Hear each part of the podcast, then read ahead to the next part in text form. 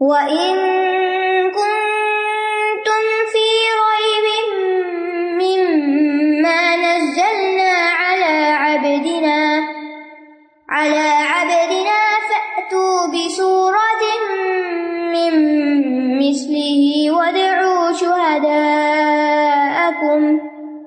وَادْعُوا شُهَدَاءَكُم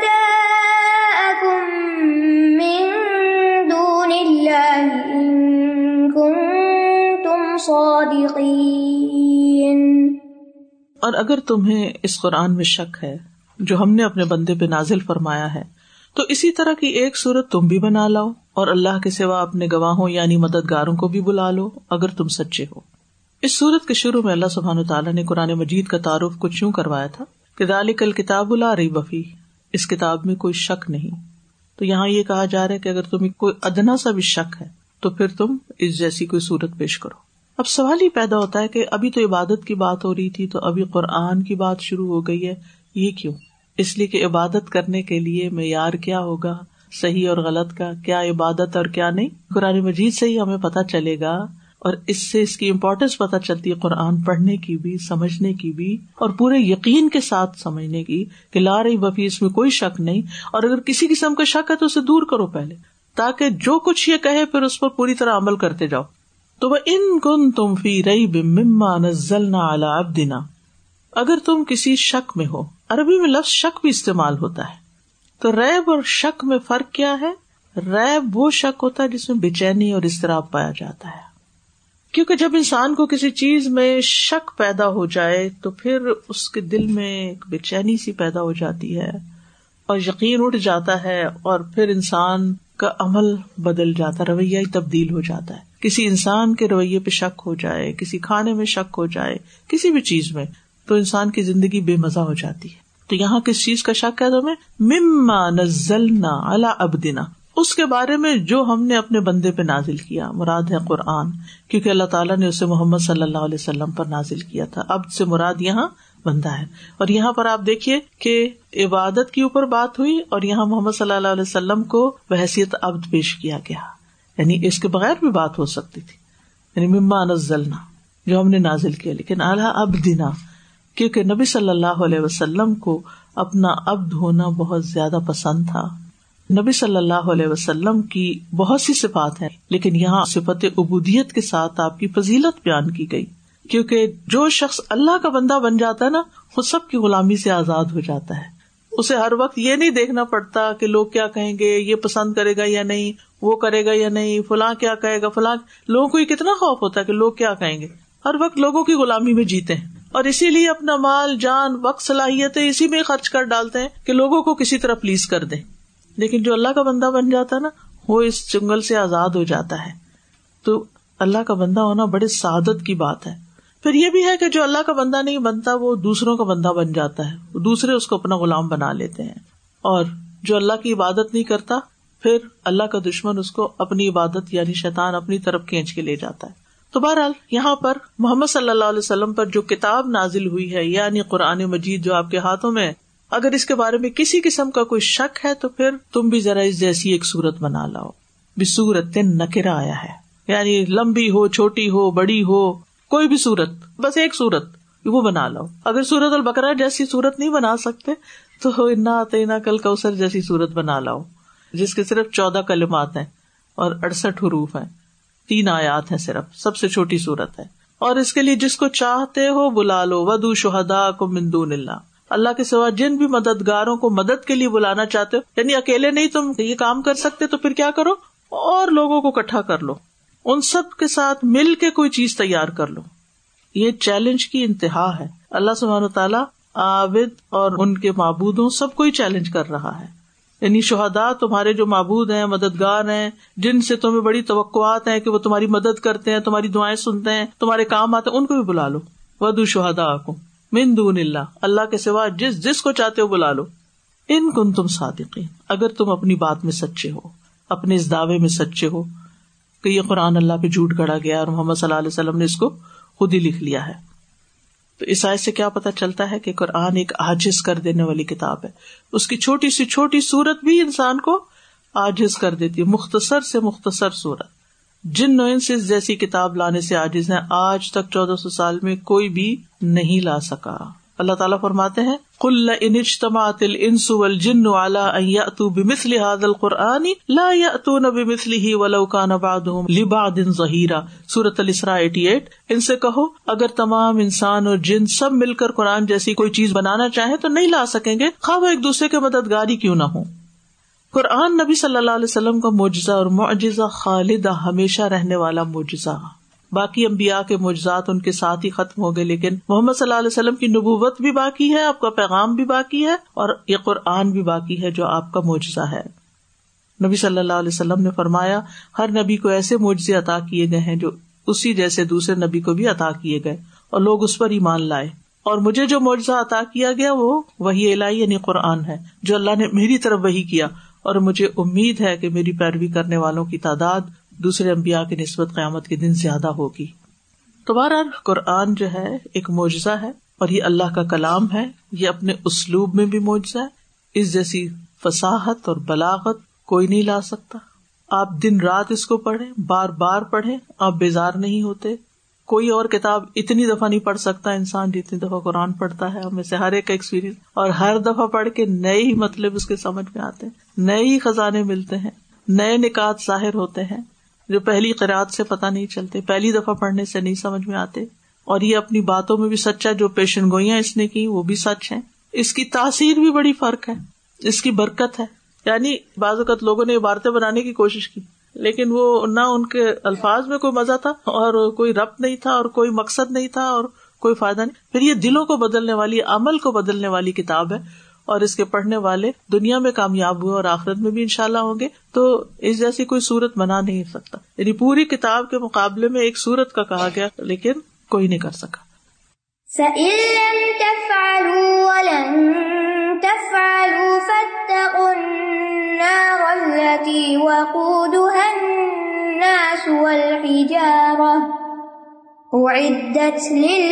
پھر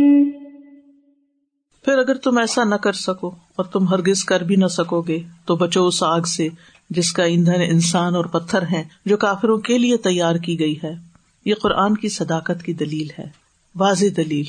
اللہ تعالیٰ فرماتے ہیں فعلم تفلو پھر اگر تم نہ کرو یعنی تم نے ایسا نہ کیا یعنی نہ کر سکو، ولن تفلو تم ہرگز کر بھی نہیں سکو گے یعنی اس قرآن جیسی کوئی چیز لا بھی نہیں سکتے۔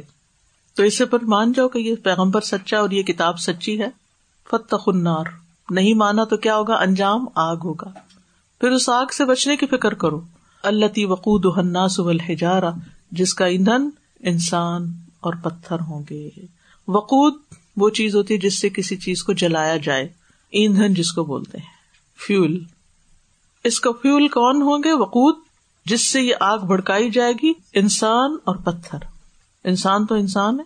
اور ہجارہ پتھروں کے بارے میں مفسرین کہتے ہیں، ایک تو وہ بت ہے جنہیں لوگ پتھر کے بت اپنے سامنے یا لکڑیوں کے جس جس چیز کے بھی، حتیٰ کہ سورج چاند وغیرہ، وہ سب بھی جہنم میں ڈال کے جہنم ان سے بڑکائی جائے گی۔ ان نقم وما تابدون امدون اللہ حسب جہنم۔ تم بھی اور جن کو تم اللہ کو چھوڑ کے پکارتے وہ سب بھی جہنم کا ایندھن ہوں گے۔ ان تم لہا واردون، تم اسی میں داخل ہونے والے یعنی تم اور تمہارے بت۔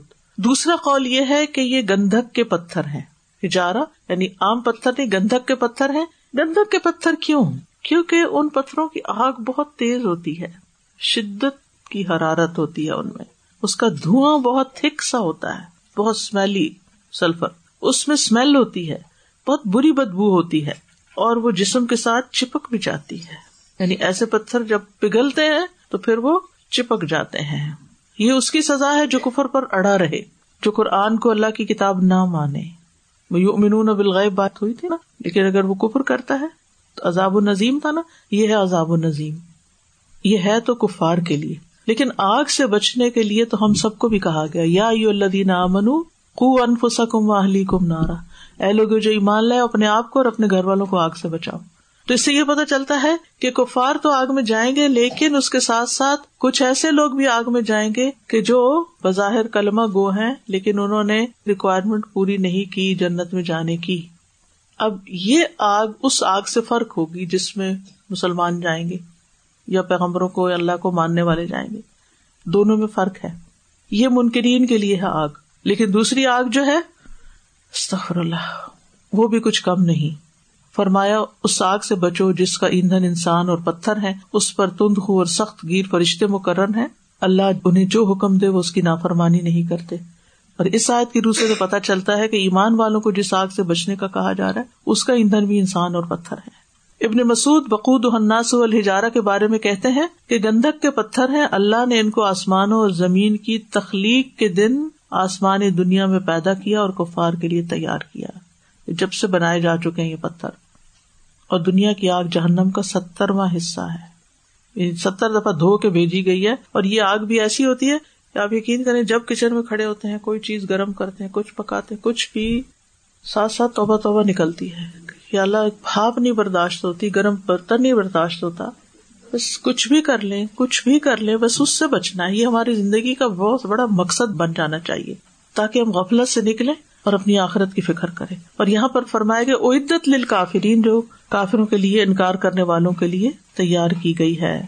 اس سے پتا چلتا ہے کہ جہنم اصل میں تو کفار کے لیے بنائی گئی، منکرین حق کے لیے بنائی گئی۔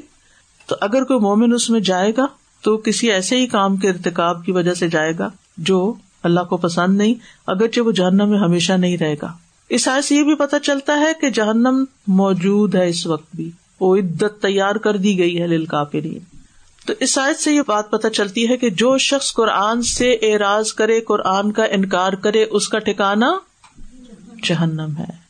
دوسری بات یہ پتہ چلتی ہے کہ جہنم مخلوق ہے، موجود ہے۔ یہ قیامت کے دن نہیں پیدا کی جائے گی، ابھی بھی ہے۔ معراج کی رات رسول اللہ صلی اللہ علیہ وسلم نے اس کو دیکھا تھا۔ آگ سے پناہ مانگنی چاہیے ہم سب کو۔ نبی صلی اللہ علیہ وسلم کی اکثر دعا یہ ہوتی تھی، ربنا آتنا فی دنیا حسنا و فی الآخرت حسنت وقنا عذاب النار۔ وقنا عذاب النار۔ اللہ نظر بھی نہ آئے، دور سے بچا لینا۔ حضرت عائشہ کہتی ہیں، رسول اللہ صلی اللہ علیہ وسلم نے دعا کرتے ہوئے فرمایا اللہ رب جبرائیل و میکائیل و رب اسرافیل، اعوذ بک من حر النار و من عذاب القبر۔ اے اللہ، جبریل اور میکائیل کے رب اور اسرافیل کے رب، آپ کی تپش اور قبر کے عذاب سے میں تیری پناہ چاہتا ہوں۔ اور جو شخص تین مرتبہ جہنم سے پناہ مانگتا ہے، جہنم خود کہتی ہے، اللہ، اس بندے کو مجھ سے بچا لے۔ لہٰذا ہر روز کوشش کرے کسی نہ کسی سجدے میں روز تین دفعہ کم از کم اللہ اسلکل جنا و کا منہ لکھ کے کہیں لگا لے اس کو بھولے نہیں۔ یہ ڈیلی کے کرنے کے کاموں میں ڈالے کیونکہ ہمیں نہیں پتا کس دن چلے جانا دنیا سے۔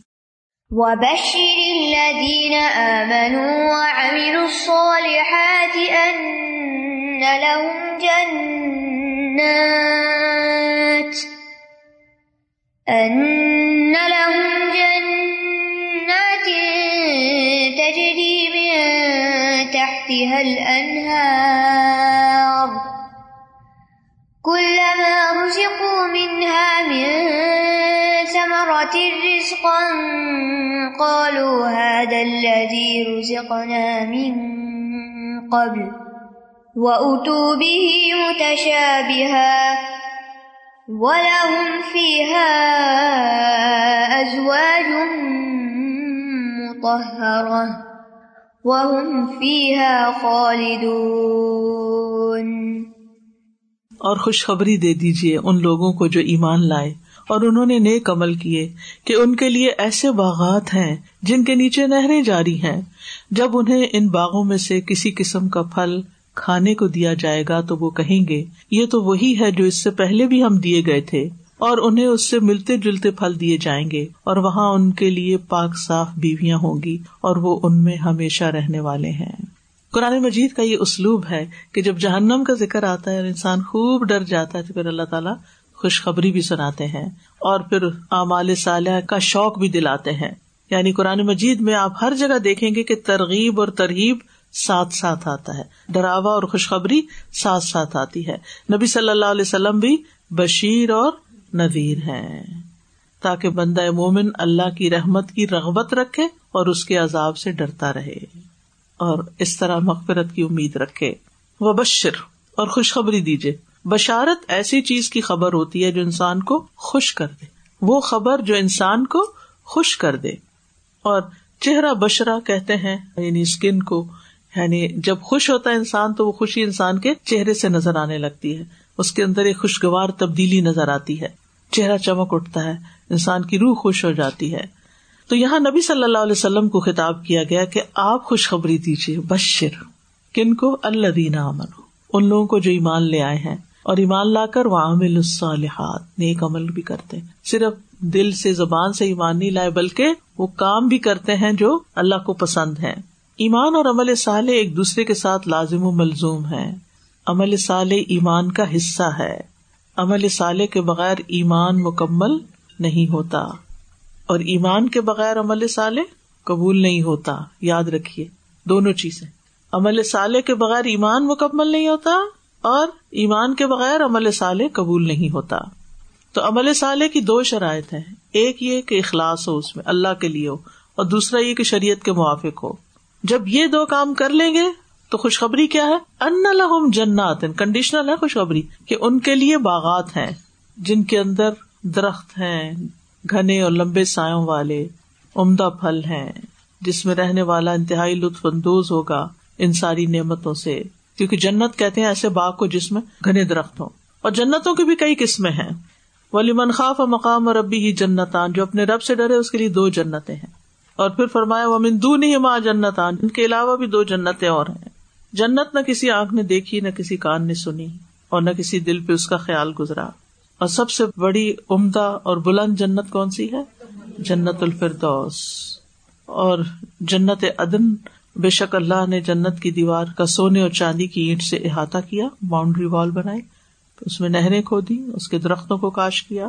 فرشتوں نے اس کے حسن و جمال کو دیکھا تو کہا جنت، تو کتنی خوش نصیب ہے، تو بادشاہوں کی منزل ہے یعنی جو ایمان لا کر عمل کر کے آئیں گے۔ رسول اللہ صلی اللہ علیہ وسلم سے پوچھا گیا، جنت کس چیز سے بنی ہے؟ فرمائے ایک اینٹ سونے کی، ایک اینٹ چاندی کی۔ اس کا سیمٹ کستوری ہے، اس کی مٹی زعفران ہے، اس کے سنگریز موتی اور یاقوت ہے تجریب تحت حل انہار اور ان کے نیچے نہریں بھی بہتی ہیں، باغوں کے نیچے۔ دودھ کی نہریں، پانی کی نہریں، شہد کی نہریں، شراب کی نہریں۔ دنیا والی نہیں، جنت کی خاص شراب، خالص۔ جنتی جیسے چاہیں گے انہیں، اپنے لیے جاری کر لیں گے۔ جسے چاہیں گے، ساتھ لے جائیں گے۔ انہیں نہروں سے درخت سیراب ہوتے ہیں، اور پھر طرح طرح کے پھل بھی اس میں اگیں گے۔ اللہ سبحان و تعالیٰ نے یہ جو نہریں بنائی ہیں ان میں انسانوں کے پینے کے لیے ایسا سامان ہوگا کہ جس سے وہ لذت پائیں گے۔ اور خاص طور پر نہر کوثر جو ہے، جو جنت میں ایک نہر ہوگی، اس کے دونوں کنارے سونے کے ہوں گے۔ اس کا پانی موتیوں پہ بہتا ہوگا، اور اس کا پانی دودھ سے زیادہ سفید اور شہد سے زیادہ شیریں ہوگا۔ ٹھنڈا، میٹھا اور سفید، اور خوشبودار پہاڑوں سے نہریں نکلیں گی، اور زمین کی سطح کے اوپر ہوں گے اندر مٹی میں سے نہیں نکلیں۔ گی اوپر اوپر نظر آئیں گی آپ کو۔ کل لما رزق منہا من ثمرت رزقن قالوہا ولوی رزقنا من قبل. یعنی جنت کا یہ پھل دنیا کے پھلوں کی طرح ہوگا، اس کی جنس میں سے ہوگا، لیکن خوبصورتی اور لذت اس کی اپنی ہوگی۔ کوئی پھل بد ذائقہ نہیں ہوگا۔ دنیا کے پھل ذائقے میں اور رنگ میں خراب بھی ہوتے ہیں۔ لیکن وہاں پر جب وہ پھلوں کا رسک دیا جائیں گے تو کہیں گے او یہ تو اس سے ملتے جلتے یعنی مانوس ہوں گے ان سے نا۔ یعنی کوئی عجیب و غریب چیزیں نہیں ہوگی کہ انسان دیکھ کے ایک دم گھبرا جائے۔ یہ انسان کی فطرت ہے۔ کھانے کی چیز بھی کوئی نئی چیز دیکھتا ہے تو پہلے تھوڑا ٹھٹکتا ہے۔ لیکن اگر وہ دیکھے کہ شکل کم از کم ویسی نظر آ رہی ہے جیسے پہلے کچھ کھایا تو رغبت سے کھاتا ہے۔ وہ اتو بھی ہی متشابہ متشابہ کہتے ہیں ایک دوسرے سے ملتی جلتی چیزیں۔ یعنی بعض کہتے ہیں کہ رنگ میں مشابت رکھتے ہوں گے، نام مختلف ہوں گے۔ بعض کہتے ہیں نام ویسے ہوں گے، لیکن باقی چیزیں ان کی مختلف ہوں گی۔ جیسے آم ہے، تو شکل میں یا رنگ میں آم جیسا دکھ رہا ہوگا، لیکن جب کھائیں گے تو اس کا لطف ہی کچھ اور ہوگا۔ یعنی علماء یہ کہتے ہیں کہ یہ مشابہت ناموں کی حد تک ہوگی۔ ناموں کی حد تک۔ لیکن اس کا ذائقہ اور خوشبو اور باقی لذت بہت زبردست۔ ابن عباس کہتے ہیں جنت میں جتنی چیزیں ہیں، صرف ناموں کی حد تک ان کی دنیاوی چیزوں سے مشابہت ہے۔ اور وہاں جو بھی پھل ہوں گے وہ ہر ایک کی اپنی پسند کے ہوں گے۔ وفا کے حت مما یا تخیر جو وہ چاہیں گے چنیں یعنی کوئی زبردستی نہیں کہ سبھی کچھ کھاؤ، جو دل چاہے کھاؤ۔ جنت کے پھل جھکے ہوئے ہوں گے، بغیر گٹلی کے ہوں گے، اور سبھی میٹھے ہوں گے، اور سافٹ بھی ہوں گے۔ ولا فیحا ازواج متحرا اور اس میں پاکیزہ بیویاں ہوں گی۔ ازواج زوج کی جمع ہے۔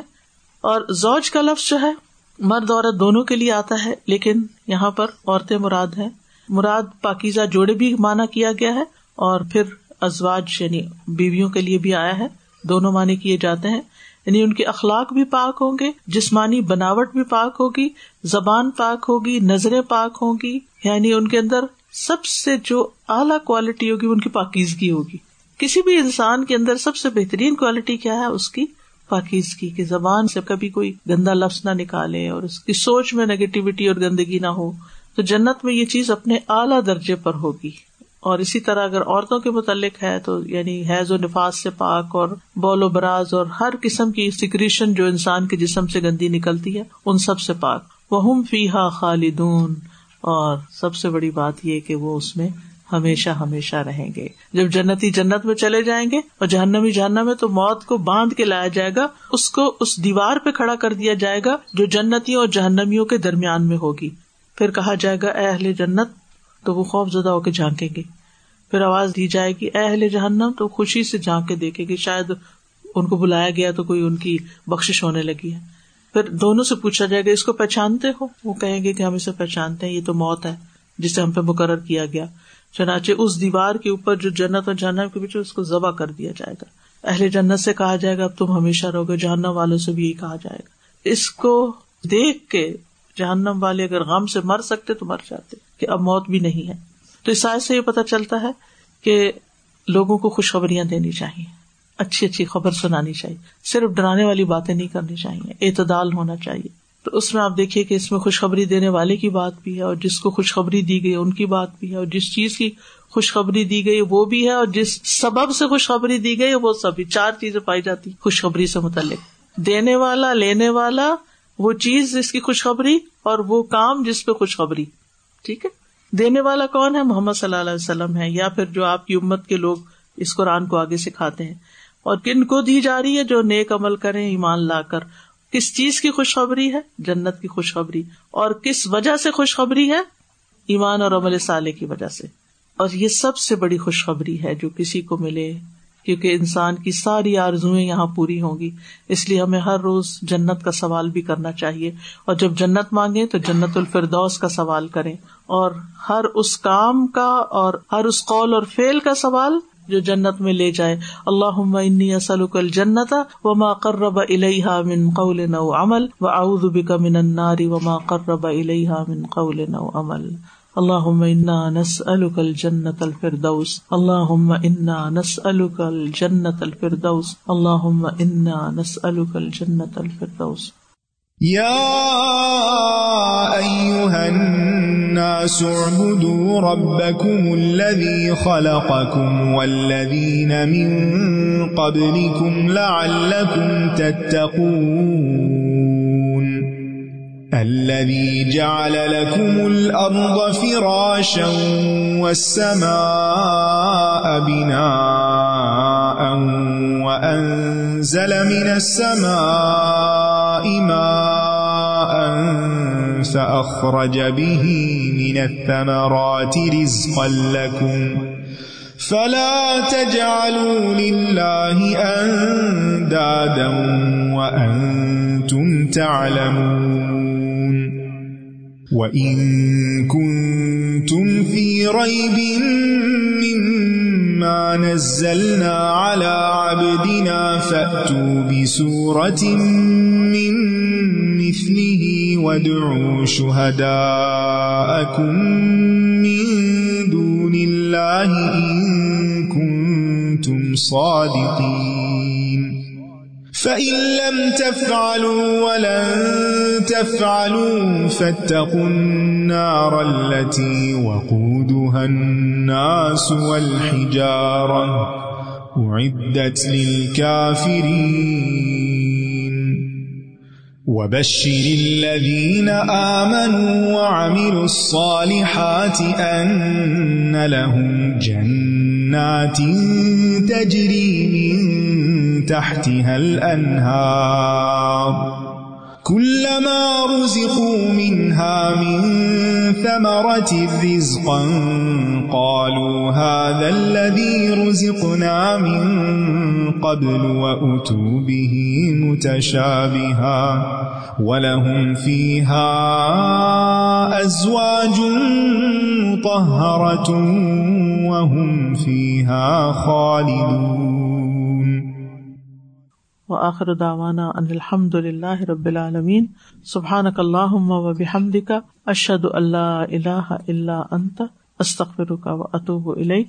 السلام علیکم و رحمۃ اللہ وبرکاتہ.